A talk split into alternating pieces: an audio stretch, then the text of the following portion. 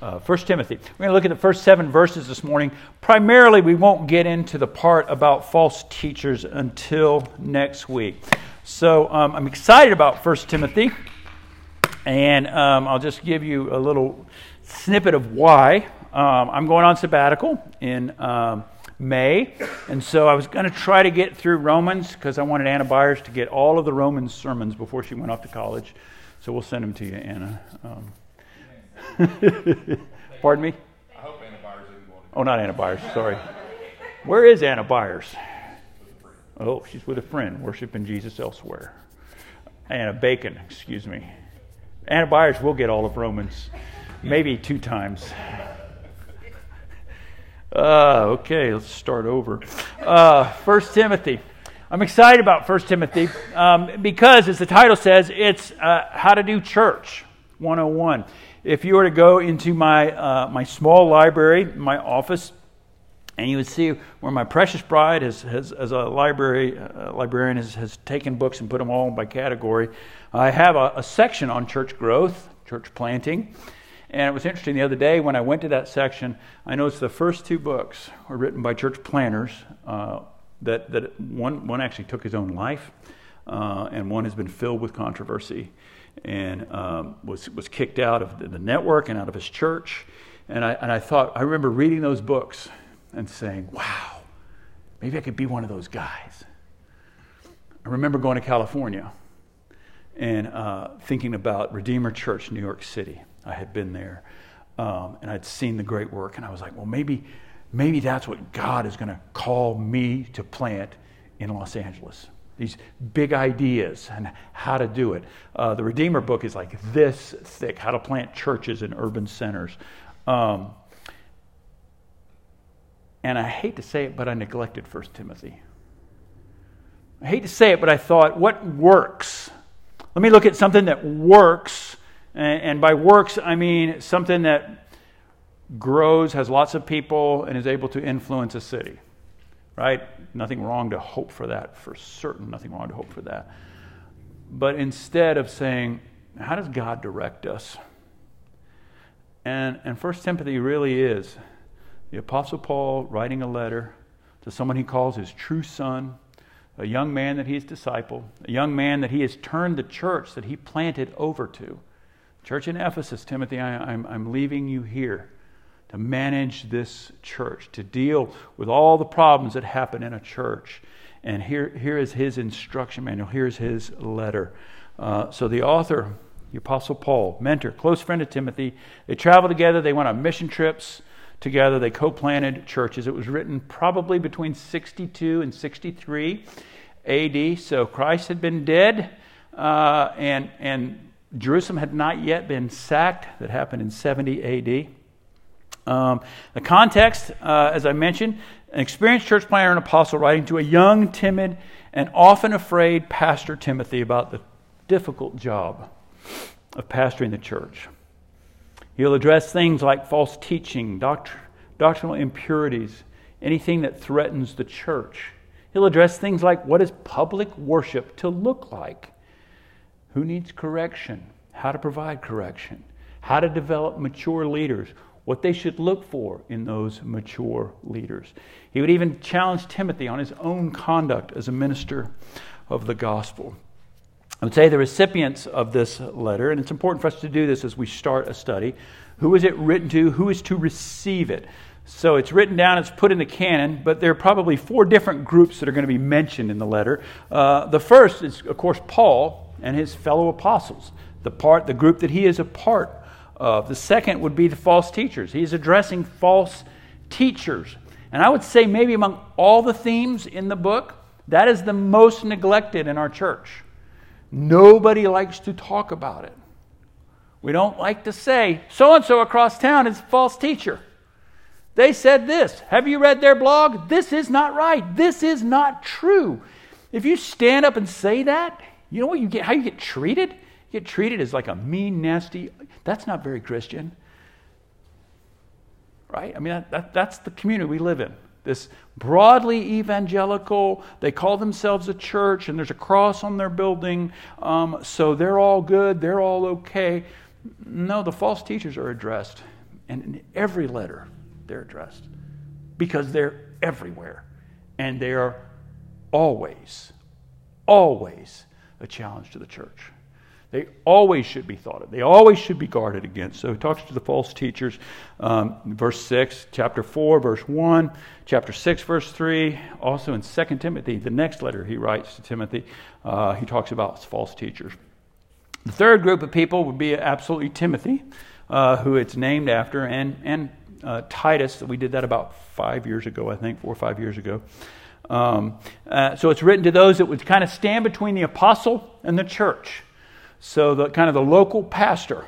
Um, and what do we know again about Timothy? He's young. Uh, he is warned in 2 Timothy about youthful desires. He's told, Flee them, Timothy. You're a young man. Be aware of these things. He's shy. He needs encouragement often. Uh, he's told, Please don't be ashamed of Christ. Can you imagine saying that to uh, the pastor? Hi, you're the pastor of the church. BT dubs, don't be ashamed of Jesus. Right? Uh, so, I mean, I love, I love how, how uh, real and personal it is to him. Uh, Timothy's also, he's kind of sickly. He's uh, infirm. He has uh, recurring problems. Um, he's told, drink some wine uh, for your frequent ailments. Um, but Timothy is also charged. He's told, Timothy, you got to teach these things. Timothy, be the leader. Command these things. Timothy, give them instruction in these things. Uh, and lastly, it's written to us the pastors who would be appointed, the churches that will be led. It gives us the requirements for the office, gives us uh, the, the, the nature of truth that has been handed down, and it is written to us. 1 Timothy. So this morning, just these first seven verses. If you're able, please stand for the reading of God's word. Paul, an apostle of Christ Jesus, by the command of God our Savior and of Christ Jesus our hope, to Timothy, my true child in the faith, grace, mercy, peace from God the Father and from Christ Jesus our Lord. As I urged you when I was going to Macedonia, remain at Ephesus so that you may charge certain persons not to teach any different doctrine, nor to devote themselves to myths and endless genealogies, which promote speculation rather than stewardship from God that is by faith. The aim of our charge is love that issues from a pure heart and a good conscience and a sincere faith. Certain persons, by swerving from these, have wandered away into vain discussion desiring to be teachers of the law without understanding either what they are saying or the things about which they make confident assertions. Grass withers, the flower fades, the word of our God will stand forever. You may be seated. So, you know, my brother Jonathan came to visit me, and he's one of those people.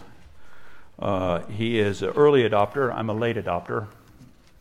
Um, and uh, he he got into cryptocurrency early on, and so it was interesting. Um, I forget which currency he was in, but one day, like every hour, he would send me a screenshot of his phone, and he was like, "It's like while you were eating breakfast, I made two thousand dollars."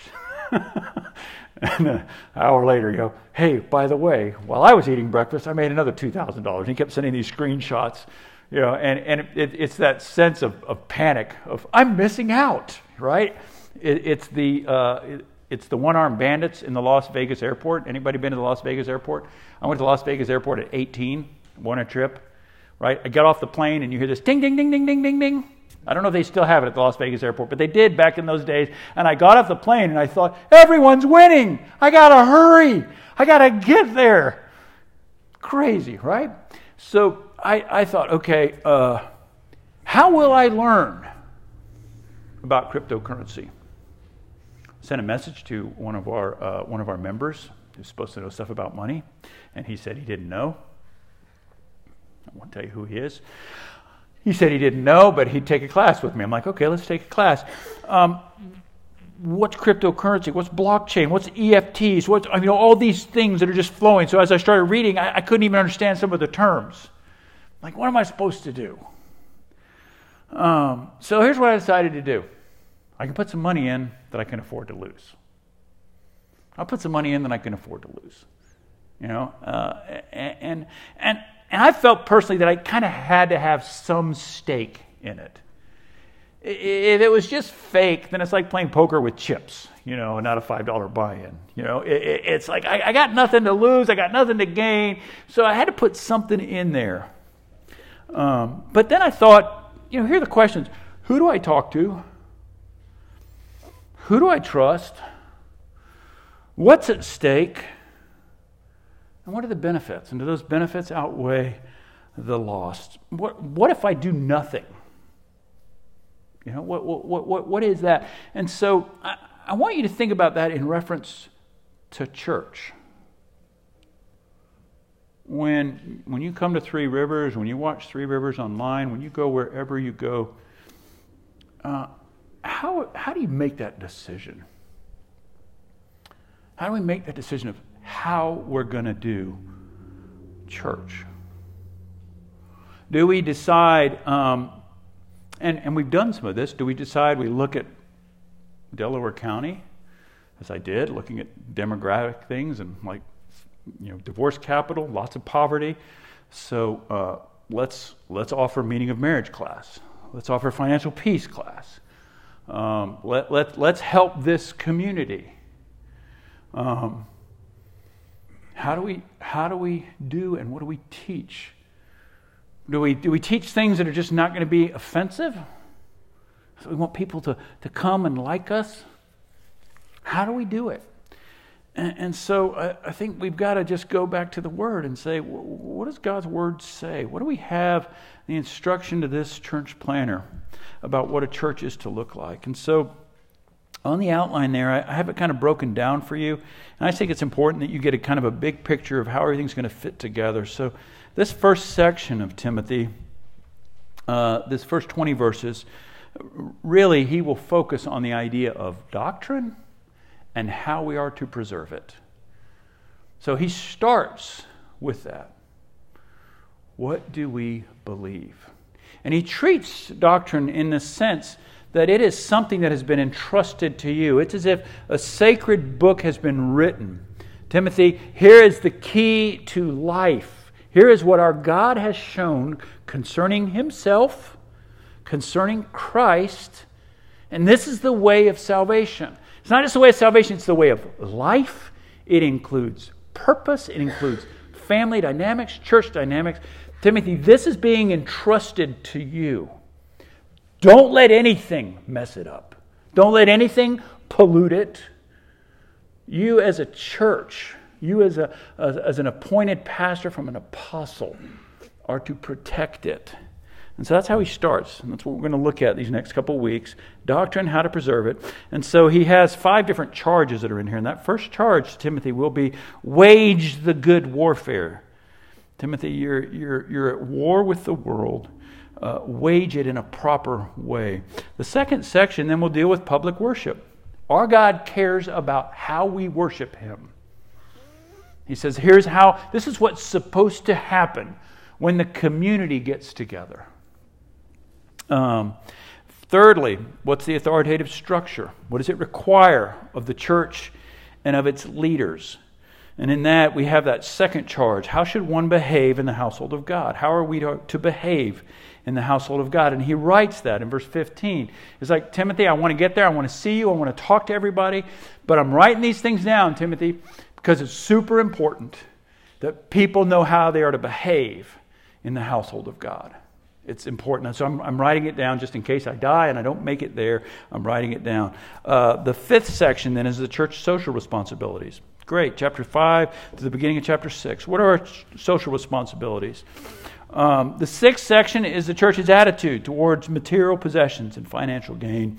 And the final charge in verse 20 of chapter 6 O Timothy, guard what has been entrusted to you. So I want you to think about this whole book, and it's short enough that you on your own you can read it. over the next couple weeks, just once a week, just kind of read through those six chapters and, and familiarize yourself with that whole message. I, I, I propose that we think of it as a chiastic structure. So when I preach a sermon to you, it's an opening story, usually about my brother, about my kids, hopefully a little humor, hopefully get you to look up from your track, right? Uh, and, and, then it works towards this conclusion, all right? So that, the way a sermon, like when I preach, most people preach in North America, the, the main thrust is going to be right there at the end right? It's the little kid who gave their heart to Jesus. You know, it's the it's the little thing that gets you crying. You know, at, at the end, and it's reminding you your dinner, like that's so wonderful, right? That, that's kind of how it works. Not so in the ancient Near East. Their main point was in the middle. So they so in in a, in a sense, you'd have your point one it would be at the start and at the end. And your point two would be here, and your point two would be second from last, and then right in the middle. And so uh, we'll see that with Timothy. You know, there's a charge at the beginning, there's a charge at the end. And then right in the middle, you have verses 14 to 16 of chapter 3. And it's as if this is uh, Paul saying, This encapsulates the truth that's been trusted to you, Timothy. Everything that I charge you to do, everything that church comes to do, has to come out of this truth. So, anyway, so we're at the very beginning. How do we do church 101? John Stott says the church depends on truth for its existence. The truth depends on the church for its defense and its proclamation. How do we do church? Um, the sermon in the sentence the importance of doctrinal purity cannot be overstated. Without it, the church stands in danger of not just being ineffective, but completely counterproductive. The church doctrinal purity you know, doctrine has kind of gotten a it's gotten a bad rap among churches. You'll you'll you'll see things that even even um, people kind of well we're not uh, we're not connected. You know, we are uh, we are a non-denominational group. Um, we just believe the Bible. Uh, I think it's hard to prove that that is the right and the best way. I understand that there are necessities for it sometimes. But the fact that Timothy himself and the church we're part of an apostolic accountability. Paul said, I have the right to command you this as I do all the churches. Um, when we were planting in California, wow, it was wonderful to be able to just meet once a week with some other pastors and an older guy that had gone before us. I do that now. We just did it this week. I met with these pastors and we sat around and we talked about how, how are you handling COVID? What about those people? Do you guys do stuff online? We talk about it. Yeah, we do stuff online. Have you found out that people are reluctant to come back? Have you found out it's giving them an excuse? When are you going to cut off the online? I mean, we had all those conversations. It was a part of a community, talking and praying for one another.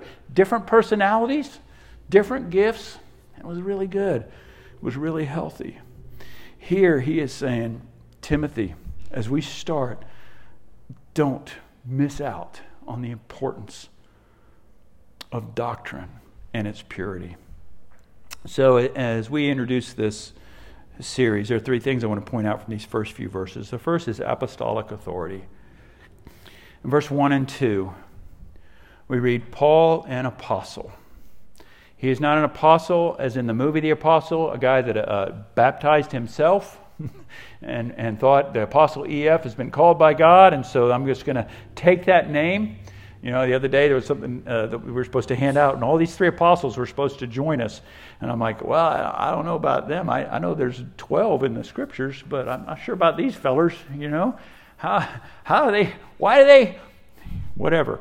Uh, the apostolic authority in the scriptures is very important, and so it's why Paul says, I'm an apostle. And he says in Galatians and Corinthians, I'm an apostle not by the will of man, but by the appointment of God. I stand in the apostolic authority. So he is going to teach us how we interpret the gospel, how it applies. And so it's really important that he says, This authority I've got, it was given to me by God. He issues commands to the church and expects them to be followed. He has been entrusted with the truth. He has a relationship with Timothy, as a true child. So Timothy has authority as it comes from the apostle to him. Timothy, you have been charged, you have been given, uh, and there is an apostolic authority behind you. Timothy's relationship, this true child, is wonderful. Right? What does he mean by that? Timothy, I love you. Timothy, I care for you. I understand you. I know how these things will affect you. I know how hard it is for you as a young man to correct the teaching of an older man. I instruct you how to do that, that you do it with grace, humility, gentleness. Timothy, uh, you're important. Timothy, I want to protect you. But, Timothy, there is a body of doctrine that exists, which it's been revealed to us by God, it's been given to us by God. It is objectively true. Timothy, these things are true. You can hang your hat. You can bet your life, Timothy. These things are true. You know, that's why we as a church take an emphasis on singing songs like the one that was the Apostles' Creed. We believe in God the Father. Right? We, are, we are standing in line with the church for generations and saying, this is what the apostles held to. This is what the scriptures have taught. This is where we find our strength. This is where we find our connection. Um, it is objectively true. It's the teaching of the apostles. And we are called often back to it, brought back to this truth. Uh, so that's why we say statements of faith, like the Apostles' Creed. So there is authority. Timothy, this letter is written by the authority of an apostle, apostle that was commanded by God. It is not my own thinking, it is not my own desires, it's just not my own experience. God has commanded me this and such, and I am passing it on to you. The apostolic necessity. Why is it important? Why do we care? Well, it's necessary. If you look at verse 3 and 4, he jumps right into it. I urged you when I was going to Macedonia, stay here so that. So maybe this week, as you read through, if you decide to read through 1 Timothy, maybe this week, just, just take a maybe a blue pen. I don't know if you're a Bible marker or not, but it might be cool to take a blue pen, and every time he says, so that, or every time Paul says, in order that, just underline it with a blue pen. There's purpose behind every statement he says. So, Timothy, you've been entrusted with the truth. Why? So that, in order that, because you may charge certain persons not to teach any different doctrine. Why is it necessary? Well, because different doctrine is being taught. In this particular case, uh, he, he says there are these myths and genealogies. All right, so here's what happens in churches everywhere, not just in Ephesus. Uh, I spent a lot of time reading all these different ideas about what these myths and genealogies were. Came to the conclusion nobody knows. nobody knows uh, exactly what it was, and that's okay that nobody knows.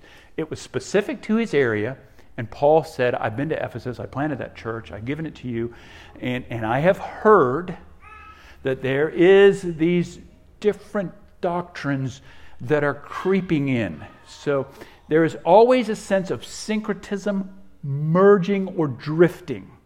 Okay? The church often isn't. Uh, it's not, not often under fire by completely opposing views that are obviously opposing. The church is under attack by merging, by drifting, by syncretizing. Now, I use that word syncretism all the time not to sound smart, but it's the best word. Syncretism means taking this, this truth of the gospel and the truth of the culture and putting them together. And we see that in every church, in every culture. The values of a culture, the reigning gods and idols of a culture get melded, they get syncretized in with Christianity. So, is it any mistake that most of the largest churches in the U.S. Tell, tell people God wants you to be healthy, He wants you to have a lot of money, and to be in control. What is that? That's syncretism. And the gospel says, comes in and says, you know, if you love God and if you serve Him, then you know what He's going to do for you? He's going to make His chief end to glorify you. I've actually heard sermons where people, the only repentance that you're called to repent is you didn't ask God for enough. So every place this happens. So we have to ask ourselves in Grove, America, right? What, what is creeping in? What creeps in? In your family. What are the, the gods of your family? And they're not, usually they're not bad things. Is it, is it bad to be healthy? No. Is it bad to make money? No. So it, it's usually not bad things, but what are those gods? What are those idols? What are those things that give us meaning and purpose? Is it beauty? Is it power? Is it reputation? And, and Timothy, they're going to be teachers that, that put those two things together. So it is necessary that apostolic instruction, the truth, you're called back to it because there's different doctrines out there all the time, continuously. Syncretic systems. And what gets promoted, he says, is speculation over stewardship. Um, John Stott says speculation raises doubts, while revelation evokes faith. So, in the midst of this, there's then the apostolic charge. We'll look at this in verses 5 to 7. Uh, Timothy is charged, he's given instruction. Timothy, this is what you are to do. He says, The aim of our charge is love.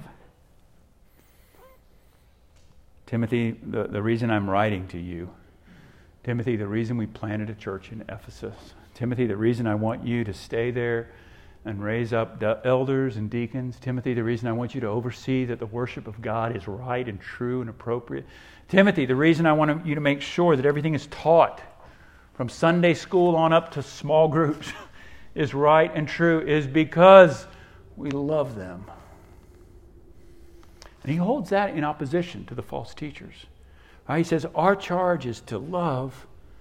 They have crept in because they want to be teachers. Um, you may not get that, how those two things kind of come at each other, but I do. There's something about being a pastor teacher that, that you can kind of you can kind of do it for the love of the people. You can kind of think of it as your church, my people. And I think there's, there's some rightness to that. There's love, shepherding, caring, even kind of as a, you know, as a father. Um, but to love them at times is to confront them.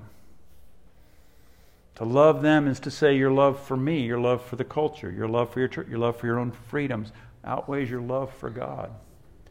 And so he says, Timothy, make sure that the charge that you have and everything that you're doing and saying and teaching is out of a love for them. And it goes on further in verse 5 it is a love that issues, uh, a love that is poured out like a fountain uh, from a pure heart, a good conscience, and sincere faith. Now, sincere faith doesn't mean just it's, it's right because he believes it. It means it is right because it is true, and he's holding to that sincerely in a, in a way that is right and true and pure. Timothy, your charge to them should come from this heart that is pure, a heart that loves them. And then he holds in comparison these other persons. They have swerved, they've wandered. They desire to be teachers without understanding what they're saying or the things about which they make confident, assertions. The apostolic charge to love from a pure heart with a good conscience and sincere faith. Some want to be teachers. They want to have, they want to be greeted as such. They want the praise and the adoration that comes from such. And Paul says, Not to you, Timothy. Your charge is to love. Now, in conclusion, I put in the term there truth dispensers. The criteria for truth dispensers. I want to invest in crypto. Who am I going to listen to? What criteria would I use?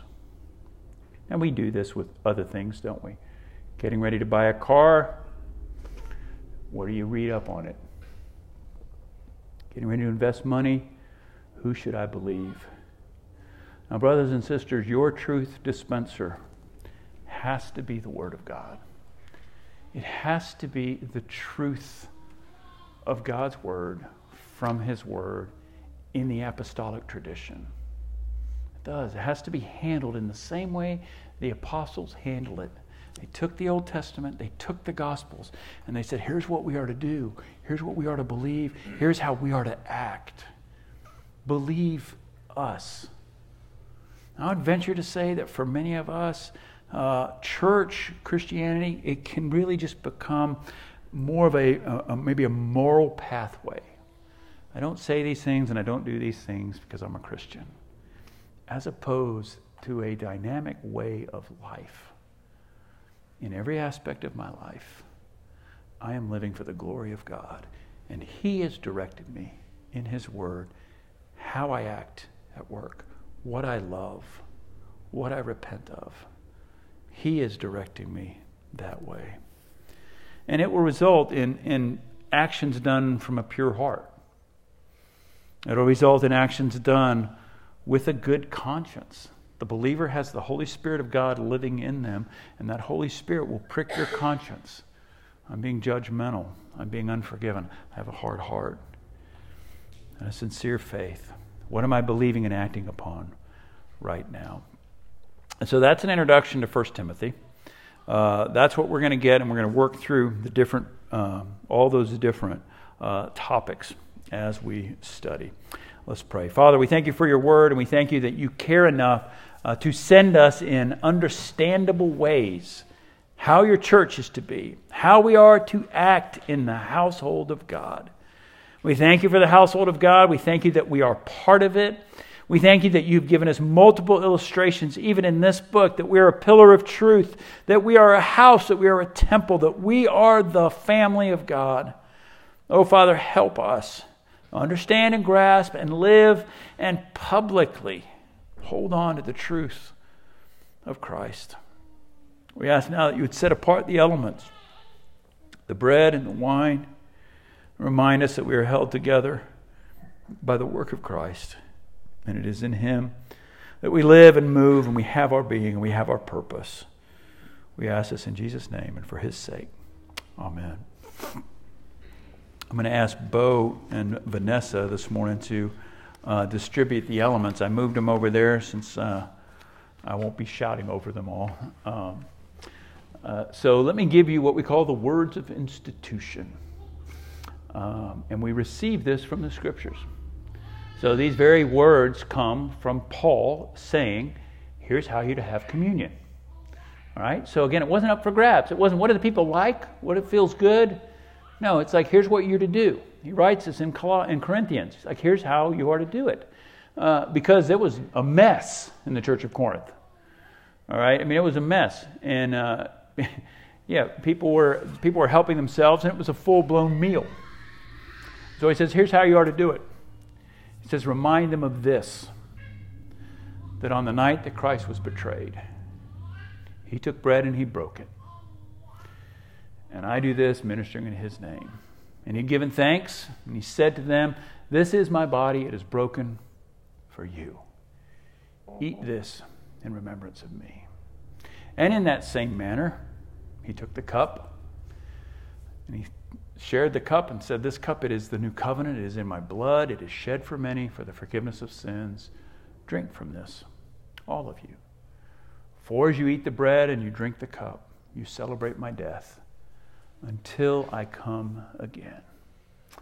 This is the gift of God for the people of God. It is to be done in His church, it is to be done as a part of worship. It is both a memorial and it is also a meal. It, we, it is mysterious in the sense that it is supposed to uh, is supposed to nourish our hearts and our minds. It is supposed to remind us of how precious we are in His sight. It is to remind us both the cost of our sin, we would hate it, that we wouldn't take it lightly, but also the amazing grace of His love. This meal is for those who've given their hearts to the Lord Jesus Christ. To those who say, I don't trust in what I know or what I've done, or what I've given, I trust in who He is. And I put my faith in Him and His work alone. I rest upon Him and Him alone. If you are yet to put your faith in Christ, and this table is not for you, but it is a table for His children, for His family, I love it again, the familial reference Timothy, my true child. And such is the love that God has for his children.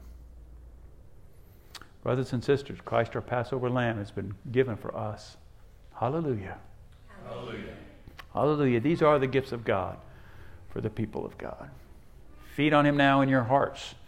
Once Bo and Vanessa are set up over there, all the bread is gluten free, the red is wine, and the white is grape juice. Come to the Lord's table when you're ready.